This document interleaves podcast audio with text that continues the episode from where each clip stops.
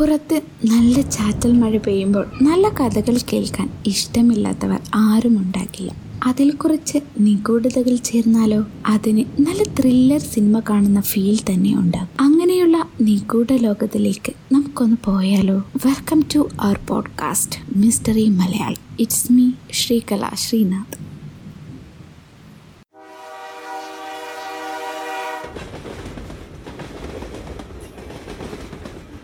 Jonathan Harker ട്രാൻസൽവേനിയയിലേക്കുള്ള ട്രെയിനിലായിരുന്നു. പുറത്തെങ്ങും നല്ല ഇരുട്ട് മഴക്കാറുമുണ്ട് നല്ല ഇടിയും മിന്നലും. ഡ്രാക്കുളയുടെ കൊട്ടാരം എവിടെയെന്ന് ഒരു ഐഡിയയുമില്ല. ബ്രിട്ടീഷ് മ്യൂസിയത്തിൽ പോയി തിരിഞ്ഞപ്പോഴും മാപ്പിൽ എവിടെയും ഡ്രാക്കുളയുടെ സ്ഥലത്തെപ്പറ്റി ഒരു വിവരവുമില്ല. ആകെ അറിയാവുന്നത് അവിടെ ഇറങ്ങിയാൽ കൂട്ടാൻ ആൾക്കാർ വരുമെന്ന് മാത്രമാണ്. ഗോൾഡൻ ക്രൗൺ ഹോട്ടലിൽ താമസിച്ചപ്പോൾ അവിടെ ഉണ്ടായിരുന്ന എല്ലാവരും പറഞ്ഞിരുന്നു ഡ്രാക്കുളയുടെ കൊട്ടാരത്തിൽ പോകരുത് എന്ന്. അവിടെ എന്തൊക്കെയോ അപകടങ്ങൾ സംഭവിക്കുമെന്ന്. എന്നിരുന്നാലും തന്റെ കാമുകിയുമായി കല്യാണം കഴിക്കണമെങ്കിൽ അവളുടെ സ്റ്റാറ്റസ് ലെവൽ എത്തണമെങ്കിൽ തനിക്ക് തന്റെ ഈ ജോലി തീർത്ത് കൂടുതൽ ഉയരങ്ങൾ കീഴടക്കണം. എന്ന ഒരു ചിന്ത മാത്രമായിരുന്നു ഹാർക്കറിന്. അങ്ങനെ എല്ലാ ആൾക്കാരുടെയും വാക്കുകളും നിരസിച്ച് ഡ്രാക്കുളയുടെ കൊട്ടാരത്തിലേക്ക് യാത്ര തിരിക്കാൻ നിന്നപ്പോൾ ഒരു വയസ്സായ വൃദ്ധ ഒരു കുരിശുമാല അണിയാൻ കൊടുക്കുകയും ചെയ്തു. അങ്ങനെ സ്റ്റേഷൻ എത്തിയപ്പോഴേക്കും നല്ല ഇരുട്ടായിരുന്നു. അവിടെയുള്ള കുതിരവണ്ടിയിൽ ട്രാൻസൽവേനിയ ലക്ഷ്യമിട്ട് യാത്ര ചെയ്യാൻ തുടങ്ങി. വണ്ടിയിൽ ഉള്ളവരൊക്കെ ഇയാൾ ഡ്രാക്കുളയുടെ അടുത്തേക്കാണ് പോകുന്നത് എന്ന് പറഞ്ഞപ്പോൾ തന്നെ ഞെട്ടിയിരുന്നു ഭയാനകമായ ഇരുട്ടുള്ള രാത്രി ചാറ്റൽ മഴ പെയ്യുന്നുണ്ടായിരുന്നു. ദൂരെ നിന്നും വെള്ളച്ചാട്ടത്തിന്റെ സൗണ്ട് കേൾക്കാം. ഈ കാട് താണ്ടിയുള്ള യാത്രയിൽ എന്തൊക്കെയോ മൃഗങ്ങളുടെ സൗണ്ടും കേൾക്കാം. പക്ഷേ പുറത്ത് ഇരുട്ട് കാരണം ഒന്നും കാണാൻ പറ്റുന്നില്ല. അങ്ങനെ കുറേ സഞ്ചരിച്ചപ്പോൾ അവരെ ഓവർടേക്ക് ചെയ്ത് മറ്റൊരു കുതിരവണ്ടി അവിടെ എത്തി. വണ്ടിക്കാരൻ മറ്റൊരു വണ്ടിയിലേക്ക് കൈപിടിച്ച് കയറ്റി. വണ്ടിക്കാരന്റെ മുഖം എന്തൊക്കെയോ വെച്ച് മൂടിയിരുന്നു. അതുകൊണ്ട് കാണാനൊന്നും കഴിഞ്ഞില്ല. അങ്ങനെ ഒരുപാട് യാത്രകൾക്കൊടുവിൽ ഡ്രാക്കുളയുടെ കൊട്ടാരത്തിന് മുൻപിൽ ഇറക്കി. വണ്ടിക്കാരൻ എങ്ങോട്ടോ പോയി മറിഞ്ഞു.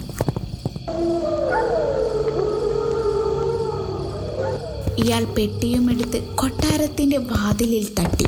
ആരും വാതിൽ തുറന്നില്ല. വാതിൽ പതിയെ തള്ളി നോക്കിയപ്പോൾ അത് പതിയെ തുറന്നു. കുറെ വവ്വാലുകൾ അവിടെ നിന്നും പുറത്തേക്ക് പാറിപ്പോയി.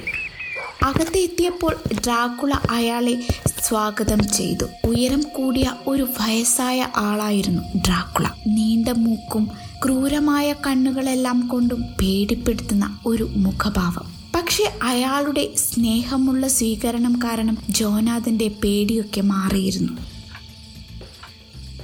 ഫുഡൊക്കെ ടേബിളിൽ റെഡിയാക്കി വച്ചിരുന്നു അയാൾ. ജോനാഥൻ ഫുഡ് കഴിക്കാൻ തുടങ്ങിയപ്പോൾ ഡ്രാക്കുള രാത്രി ഫുഡ് കഴിക്കാറില്ല എന്ന് പറഞ്ഞ് ഒഴിഞ്ഞു മാറി. തന്നെ മുതലാളിയായ ഹോക്കിൻ കൊടുത്തയച്ച ഡോക്യുമെന്റുകൾ ഡ്രാക്കുളയ്ക്ക് കൈമാറി.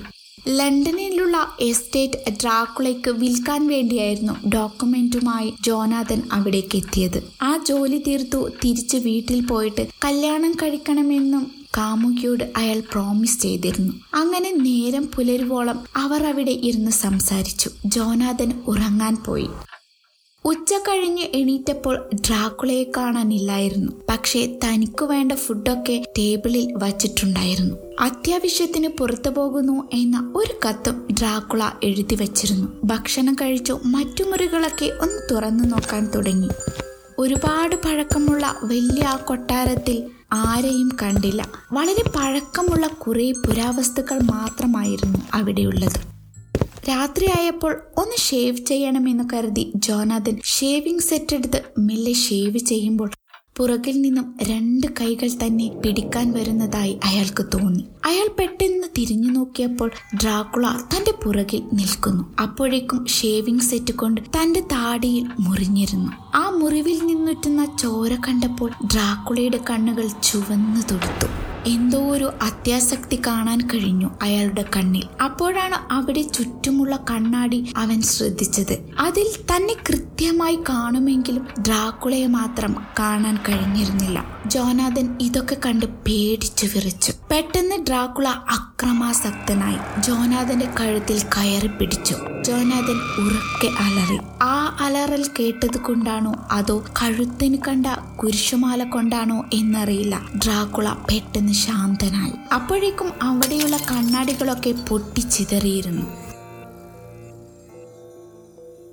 പതിവ് പോലെ ഡൈനിങ് ഹാളിലെത്തിയപ്പോൾ ഭക്ഷണമൊക്കെ റെഡിയായി കിടക്കുന്നു. അതൊക്കെ ജോനാഥൻ കഴിച്ചെങ്കിലും ഡ്രാക്കുള കഴിച്ചിരുന്നില്ല. അയാൾ ഇതുവരെ കഴിക്കുന്നത് ജോനാഥൻ കണ്ടിട്ടോ ഇല്ല. അപ്പോൾ ഡ്രാക്കുള വന്ന് ജോനാഥനോട് പറഞ്ഞു അയാളുടെ ഇംഗ്ലീഷ് മോശമാണെന്നും അത് പഠിപ്പിക്കാൻ ഒരു മാസം ഇവിടെ നിൽക്കണമെന്നും അതുവരെ തനിക്കൊരു കുഴപ്പവും ഇവിടെ ഉണ്ടാകില്ലെന്നും അത് വിശദീകരിച്ച് ഒരു കത്തെഴുതി തന്റെ ഫാമിലിക്ക് അയക്കാൻ വേണ്ടി ഡ്രാക്കുളയുടെ കയ്യിൽ തരണമെന്നും പറഞ്ഞു. ജോനാഥൻ ആ വലിയ കൊട്ടാരത്തിലെ ജയിൽ പുള്ളിയാണെന്നും പുറത്തു പോകാൻ വേറെ വഴിയൊന്നും ഇല്ലെന്നും മനസ്സിലാക്കി. അയാൾ കത്തെഴുതി കൊടുത്തു. ചില ചോദ്യങ്ങൾക്ക് ഡ്രാക്കുള മറുപടി പറയാതെ ഒഴിഞ്ഞു മാറുകയും ചെയ്തു. ചില മുറികൾ അടച്ചിട്ടുണ്ടെന്നും അതൊക്കെ തുറക്കാൻ പാടില്ലെന്നുമുള്ള താക്കീതും ഡ്രാക്കുള ജോനാഥന് നൽകി. അങ്ങനെ വീണ്ടും പുലർച്ചെ വരെ സംസാരങ്ങൾ നീണ്ടു.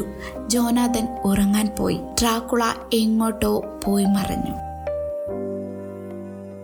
ഉറക്കത്തിൽ നിന്നെഴുന്നേറ്റ ജോനാഥൻ ആ കൊട്ടാരത്തിൽ എന്തൊക്കെയോ നിഗൂഢതകൾ ഉണ്ടെന്നും മനസ്സിലാക്കി. അതറിയാൻ വേണ്ടി എല്ലായിടത്തും കയറി നോക്കി. മുകളിലുള്ള മുറിയുടെ ജനൽ തുറന്നു നോക്കിയപ്പോൾ നല്ല ശുദ്ധവായു ലഭിച്ചു. പുറത്തൊന്ന് നോക്കി. നല്ല വലിയ പാറക്കെട്ടിന്റെ മുകളിലാണ് ഈ കൊട്ടാരം സ്ഥിതി ചെയ്യുന്നത്. താഴെയാണെങ്കിൽ വലിയ ഒരു പുഴ ഒഴുകുന്നുണ്ട്. പെട്ടെന്ന് താഴത്തെ മുറിയിൽ എന്തോ ഒരു അനക്കം. ജനാലിൽ കൂടെ ആ മുറിയിലേക്ക് നോക്കിയപ്പോൾ ഡ്രാക്കുളയുടെ കൈകൾ മെല്ലെ പുറത്തേക്ക് വരുന്നു. പിന്നീട് രണ്ട് കാലുകളും പുറത്തേക്ക് വന്നു. ഒരു പല്ലിയെ പോലെ ഡ്രാക്കുള ചുമരിൽ പിടിച്ചു താഴത്തേക്ക് ഇറങ്ങിപ്പോയി.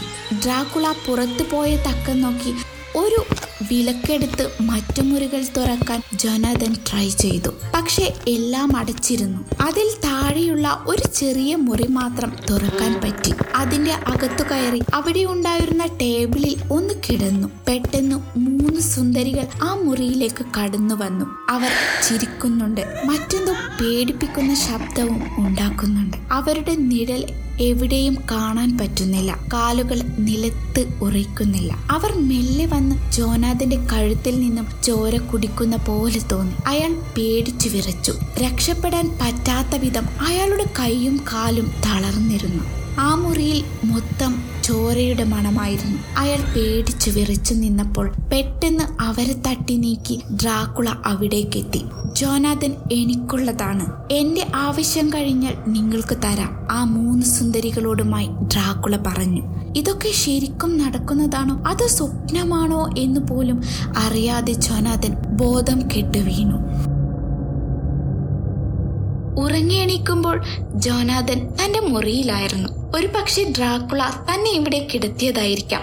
തലേ ദിവസം സംഭവിച്ചതൊക്കെ അയാൾക്കൊരു ദുസ്വപ്നം പോലെ തോന്നി. ആ സമയം രണ്ട് കുതിരവണ്ടികൾ വരുന്നതിന്റെ ശബ്ദം അയാൾ കേട്ടു. അത് തനിക്ക് രക്ഷപ്പെടാനുള്ള ഒരു വഴിയാണെന്ന് അയാൾക്ക് തോന്നി. അയാൾ സന്തോഷത്തോടെ ഓടിച്ചെന്ന് വാതിൽ തുറക്കാൻ നോക്കി. പക്ഷേ വാതിൽ പുറത്തു നിന്നും പൂട്ടിയിരുന്നു. അയാൾ ജനലിനു സമീപം പോയി താഴെയുള്ള വണ്ടിക്കാരോട് രക്ഷിക്കണേ എന്ന് അലറി വിളിച്ചു. പക്ഷെ അവർ അതൊന്നും കാര്യമാക്കാതെ കുതിരവണ്ടിയിൽ നിന്ന് വലിയ പെട്ടികൾ താഴെ വെച്ച് അവിടെ നിന്നും എങ്ങോ പോയി മറഞ്ഞു. ആ കോട്ടയിൽ എന്തൊക്കെയോ രഹസ്യങ്ങൾ നടക്കുന്നുണ്ടെന്നും അതൊക്കെ അറിയണമെന്നും അയാൾക്ക് ആകാംക്ഷയുണ്ടായിരുന്നു. പലപ്പോഴായി അവിടെ നിന്നും നിലം വെട്ടുകയോ കിളയ്ക്കുകയോ ചെയ്യുന്നത് പോലുള്ള ശബ്ദം അയാൾക്ക് കേൾക്കാമായിരുന്നു. അങ്ങനെ സമയം മെല്ലെ കടന്നുപോയി. നല്ല നിലാവുള്ള രാത്രിയായിരുന്നു. ജോനാഥിന് എണീറ്റ് നടക്കണമെന്നുണ്ടായിരുന്നു. പക്ഷെ അയാളുടെ ശരീരം അതിന് അനുവദിക്കുന്നുണ്ടായിരുന്നില്ല. കൊട്ടാരത്തിലെത്തി ദിവസങ്ങൾ കഴിയുന്തോറും തന്റെ യൗവനം നഷ്ടപ്പെട്ട് വയസ്സാവുന്നതായും അയാൾക്ക് തോന്നി തുടങ്ങി പക്ഷെ അതിന് നേർ വിപരീതമാണ് ഡ്രാക്കുളയുടേത്. അയാൾ ദിവസം പോകുന്തോറും കൂടുതൽ ആരോഗ്യമുള്ളവനായും യുവത്വമുള്ളവനായും കാണപ്പെട്ടു. ഒരു ദിവസം ജോനാഥൻ ഡ്രാക്കുളയുടെ കൊട്ടാരത്തിൽ നിന്നും ഒരു കുട്ടിയുടെയും സ്ത്രീയുടെയും നിലവിളി കേട്ടു. ആ സ്ത്രീ ഉച്ചത്തിൽ പറയുന്നുണ്ടായിരുന്നു എന്റെ കുഞ്ഞിനെ തരൂ എന്ന്. ആ സമയത്ത് കുറേ ചെന്നായക്കൂട്ടങ്ങൾ അവിടെ പാഞ്ഞെത്തുകയും ചെയ്തു. പിന്നീട് ആ കുഞ്ഞിന്റെയും സ്ത്രീയുടെയും ശബ്ദങ്ങൾ ഇല്ലാതായി. കൊട്ടാരത്തിലെങ്ങും നിശബ്ദത മാത്രമായി. അങ്ങനെ കൊട്ടാരത്തിലെ രഹസ്യങ്ങൾ അറിയാൻ വേണ്ടി ജൊനാഥൻ തീരുമാനിച്ചു. വാതിൽ പുറത്തു നിന്നും പൂട്ടിയെങ്കിലും ആ ജനാലയിലൂടെ തന്നാൽ ആവും വിധം കൂർത്ത പാറക്കെട്ടുകൾ പിടിച്ച് അയാൾ പുറത്തിറങ്ങി. അവിടെയെല്ലാം അന്വേഷിക്കാനും തുടങ്ങി. അങ്ങനെ ഒരു മുറിയിലെത്തി. അവിടെ പഴയ കുറെ ആഭരണങ്ങൾ ഉണ്ടായിരുന്നു. പക്ഷെ അതെല്ലാം പൊടി പിടിച്ച് കിടക്കുകയായിരുന്നു. അങ്ങനെ ആ കൊട്ടാരത്തിൽ പല ഭാഗങ്ങളിലും തിരിഞ്ഞു നോക്കി. പ്രത്യേകിച്ച് ഒന്നും കാണാൻ കഴിഞ്ഞില്ല. പിന്നീട് ഒരു വാതിൽ തുറന്നപ്പോഴേക്കും ഇരുട്ടുള്ള ഒരു ഗുഹ പോലെ തോന്നി. അയാൾ അതിന്റെ അകത്തേക്ക് നടന്നു. അയാൾക്ക് ശ്മശാനത്തിലെത്തിയ ഒരു ഫീൽ ഉണ്ടായിരുന്നു. അവിടെ മുൻപ് കുതിരവണ്ടിക്കാർ കൊണ്ടുവന്ന പെട്ടികളൊക്കെ അടുക്കി വെച്ചതായി കാണപ്പെട്ടു. ജനാദൻ അധികം സമയം പാഴാക്കാതെ എല്ലാ പെട്ടികളും തുറന്നു നോക്കാൻ തുടങ്ങി. ചില പെട്ടികളിൽ ഒന്നും ഉണ്ടായിരുന്നില്ല. അങ്ങനെ ഒരുപാട് പെട്ടികൾ തുറന്നതിന് ശേഷം അയാൾ ഞെട്ടിത്തരിച്ചു. കാരണം അതിലൊരു പെട്ടിയിൽ ഡ്രാക്കുള ഉണ്ടായിരുന്നു. നീണ്ടു നിവർന്നു കിടക്കുന്നു. ഡ്രാക്കുള ശ്വസിക്കുന്നുമില്ല ഹൃദയം ചലിക്കുന്നുമില്ല ചുണ്ടുകളാകട്ടെ ചുവന്നിരിക്കുന്നു. ജീവന്റെ ലക്ഷണമുണ്ടോ എന്നറിയാൻ വേണ്ടി ഡ്രാക്കുളയുടെ അടുത്തേക്ക് അയാൾ കുനിഞ്ഞു നിന്നു. അപ്പോഴേക്കും ഡ്രാക്കുള പെട്ടെന്ന് കണ്ണു തുറന്നതുപോലെ ജനാദന് തോന്നി. അയാൾ പേടിച്ചു വിരണ്ട് തിരിച്ചോടി. ഏതോ ഒരു മുറിയിലെത്തിയപ്പോൾ ബോധം കെട്ടു വീണു അന്ന് രാത്രിയാകുമ്പോൾ ഡ്രാക്കുള വീണ്ടും അയാളെ കാണാനെത്തി. ഡ്രാക്കുള ജനാദനോട് പറഞ്ഞു നിങ്ങൾക്ക് ഇംഗ്ലണ്ടിലേക്ക് മടങ്ങിപ്പോകാൻ സമയമായി. നാം തമ്മിൽ ഇനി ഒരിക്കലും കണ്ടുമുട്ടി എന്നു വരില്ല. രാവിലെ ആകുമ്പോൾ വണ്ടി എത്തും. അതിൽ പോകാം എന്ന് പറഞ്ഞ് ഡ്രാക്കുള തിരിഞ്ഞു നടന്നു. അപ്പോഴേക്കും വാദിക്കൽ മുൻപ് കണ്ട മൂന്ന് സ്ത്രീകൾ അയാളെ നോക്കി ചിരിക്കുന്നുണ്ടായിരുന്നു. പിറ്റേന്നാൾ രാവിലെ അയാൾ സന്തോഷത്തോടെ എണീറ്റു. ഒരു പക്ഷെ ഈ നശിച്ച കൊട്ടാരത്തിൽ നിന്നും രക്ഷപ്പെടേണ്ട ദിവസമാണെന്ന് കരുതി ആവേശത്തോടെ അയാൾ ഹാളിലേക്ക് നടന്നു. ആ ഹാളിന്റെ വലിയ വാതിലുകൾ തള്ളി നോക്കി. പക്ഷെ അത് തുറക്കാൻ പറ്റിയിരുന്നില്ല. വാതിൽ പൂട്ടിയിരിക്കുകയാണ്. താക്കോൽ കണ്ടെത്തിയേ തീരൂ. അങ്ങനെ എല്ലായിടത്തും അയാൾ താക്കോൽ തിരഞ്ഞു നോക്കി. പക്ഷെ എവിടെയും കാണാൻ കഴിഞ്ഞിരുന്നില്ല. പക്ഷേ താക്കോൽ ഡ്രാക്കുളയുടെ പെട്ടിക്കകത്ത് എങ്ങാനും ഉണ്ടാകുമോ എന്ന ചിന്ത അയാളെ ഡ്രാക്കുളയുടെ പെട്ടി കിടന്ന മുറിയിലെത്തിച്ചു അയാൾ ഉടനെ ഡ്രാക്കുള കിടക്കുന്ന പെട്ടിക്കരികിലെത്തി. അയാൾ പെട്ടി തുറന്നു. പതിവ് പോലെ ഡ്രാക്കുള നിവർന്നു കിടക്കുന്നുണ്ടായിരുന്നു. പക്ഷെ അവിടെ എങ്ങും തിരഞ്ഞപ്പോൾ താക്കോൽ കിട്ടിയില്ല. അപ്പോഴാണ് ജനാദൻ ഓർത്തത് ഡ്രാക്കുള ഇംഗ്ലണ്ടിലേക്ക് പോകാനുള്ള പ്ലാനിലാണെന്ന്. നൂറ്റാണ്ടുകളോളം മനുഷ്യന്റെ ചോര കുടിച്ച് മരിക്കാതെ ജീവിക്കുന്ന ഡ്രാക്കുള ഇംഗ്ലണ്ടിൽ വന്ന് അവിടുത്തെ ആൾക്കാരുടെ ചോര കുടിക്കുന്നത് എങ്ങനെയെങ്കിലും തടയണമെന്നോർത്ത് അവിടെ ഉണ്ടായിരുന്ന കത്തിയെടുത്ത് അയാൾ ഡ്രാക്കുളയെ കൊത്തി. പ്രത്യേകിച്ച് ഒരനക്കവും ഡ്രാക്കുളയിൽ ഉണ്ടായിരുന്നില്ല. പക്ഷേ ഡ്രാക്കുളയുടെ കണ്ണൊക്കെ ചുവന്നു തുടിക്കുന്നതായി അയാൾക്ക് തോന്നി. വളരെ ക്ഷീണിതനായ ജനാദന്റെ കയ്യിൽ നിന്നും ആ കത്തി താഴേക്ക് വീണു. അതെടുത്ത് വീണ്ടും കുത്താൻ നോക്കിയെങ്കിലും ആ പെട്ടി താനെ അടഞ്ഞുപോയി. അപ്പോഴേക്കും പുറത്തു നിന്നും ഒരു കുതിരവണ്ടി വരുന്നതിന്റെ ശബ്ദം അയാൾ കേട്ടു. അയാൾ അവിടെ നിന്നും രക്ഷപ്പെടാൻ വേണ്ടി ഹാളിലേക്ക് ഓടി. പക്ഷെ നിർഭാഗ്യമെന്നോണം ഹാളിലെ വാതിൽ അയാൾക്ക് മുന്നിൽ ശക്തിയായി അടഞ്ഞു. അയാൾ വാതിൽ വീണ്ടും തുറക്കാൻ ശ്രമിച്ചെങ്കിലും വാതിൽ തുറക്കാൻ കഴിഞ്ഞിരുന്നില്ല. അയാൾ ഉച്ചത്തിൽ അലറി. പക്ഷെ ആ ശബ്ദം എവിടെയും എത്തിയില്ല. വണ്ടിക്കാരൻ ഹാളിന്റെ വാതിലുമടിച്ച് തിരികെ വണ്ടിയുമായി നീങ്ങി. അതേസമയം അങ്ങ് ഇംഗ്ലണ്ടിൽ ജനാദനുമായുള്ള കല്യാണത്തിനുള്ള തയ്യാറെടുപ്പുകൾ നടത്തുകയായിരുന്നു മീന. ജോനാഥന്റെ കത്ത് കിട്ടിയിട്ട് കുറെ നാളായെങ്കിലും ഇന്ന് വരും നാളെ വരും എന്ന് കാത്തിരിക്കുകയായിരുന്നു അവൾ. ജോനാഥനെ വർക്കിന് സഹായിക്കുവാൻ വേണ്ടി ടൈപ്പ് റൈറ്റിംഗും അവൾ പരിശീലിക്കുന്നുണ്ടായിരുന്നു. അപ്പോഴാണ് ജോനാഥന്റെ മറ്റൊരു കത്ത് മീനയ്ക്ക് ലഭിക്കുന്നത്. ഞാൻ ഇംഗ്ലണ്ടിലേക്ക് പുറപ്പെട്ടു. അവിടെ വന്നിട്ട് കാണാം എന്നായിരുന്നു ആ കത്തിന്റെ ഉള്ളടക്കം. അത് ജൊനാഥന്റെ കത്തല്ല എന്നും അയാളുടെ ശൈലി ഇങ്ങനെ അല്ല എന്നും മീനയ്ക്ക് മനസ്സിലായി. ആ കത്തിൽ എന്തൊക്കെയോ പന്തികേടുണ്ടെന്നും അവൾക്ക് തോന്നി. അവൾ ആകെ അസ്വസ്ഥയായി. അങ്ങനെ ഇരിക്കെ ഒരു ദിവസം മീന പുറത്ത് ഷോപ്പിങ്ങിന് പോയതായിരുന്നു. അപ്പോൾ അവളുടെ തൊട്ടടുത്ത് നിന്നും ഒരു വയസ്സായ ആൾ മീനയോട് പറഞ്ഞു എനിക്ക് വയസ്സായി. ഞാൻ ഇന്നോ നാളെയോ മരിക്കാം. പക്ഷെ തൊട്ടടുത്ത കടൽക്കാറ്റിൽ നിന്നും മരണത്തിന്റെ ഗന്ധം വരുന്നു. ഉടനെ ഇവിടെ ഒരുപാട് മരണങ്ങൾ നടക്കാൻ സാധ്യതയുണ്ട് എന്ന് പിച്ചും പേയും പറഞ്ഞ് അയാൾ നടന്നകന്നു. അതേസമയം അങ്ങ് ദൂരെ കടലിൽ ഒരു കപ്പൽ കാണാമായിരുന്നു. ആ കപ്പലിന് ചുറ്റും കാറ്റ് വീശുന്നുണ്ടായിരുന്നു. ഒരു പഴയ പായ്ക്കപ്പലായിരുന്നു അത്. പെട്ടെന്ന് അന്തരീക്ഷത്തിൽ നിന്നും ഒരു മാറ്റം വന്നു. ഇടിയും മിന്നലും തിരമാലകൾ സുനാമി പോലെ അടിക്കാൻ തുടങ്ങി. അങ്ങനെ ആ കപ്പൽ കരയ്ക്കണഞ്ഞു. അതിലെ ആൾക്കാർ നോക്കിയപ്പോൾ കപ്പലിൽ നിന്നും ഒരു കറുത്ത നായ അവിടെ നിന്നും എടുത്തു ചാടി എവിടേക്കോ പോയി മറഞ്ഞു. കപ്പലിൽ ഒരു മൃതദേഹം കിടക്കുന്നതായും അവർ കണ്ടു. അതുകൂടാതെ വലിയ കുറെ പെട്ടികളും അവിടെ ഉണ്ടായിരുന്നു. അവർക്ക് കാണാൻ കഴിഞ്ഞത് ആ കപ്പലിലെ തൊഴിലാളികളൊക്കെ കൊല്ലപ്പെട്ട് കിടക്കുന്നതായിരുന്നു. അപ്പോഴേക്കും സമയം ഇരുണ്ടു തുടങ്ങിയിരുന്നു. വലിയ കൊടുങ്കാറ്റും മഴയും തുടങ്ങിയതോടെ എല്ലാവരും അവരുടെ വീടുകളിലേക്ക് എത്തിച്ചേരേണ്ട തിരക്കിലായിരുന്നു. അപ്പോഴേക്കും ആ കപ്പലിൽ ഉണ്ടായിരുന്ന പെട്ടികളിൽ ഒരു പെട്ടി മെല്ലെ തുറന്നു. കഥ ഇവിടെ തീരുന്നില്ല. ബാക്കി അടുത്ത എപ്പിസോഡിൽ.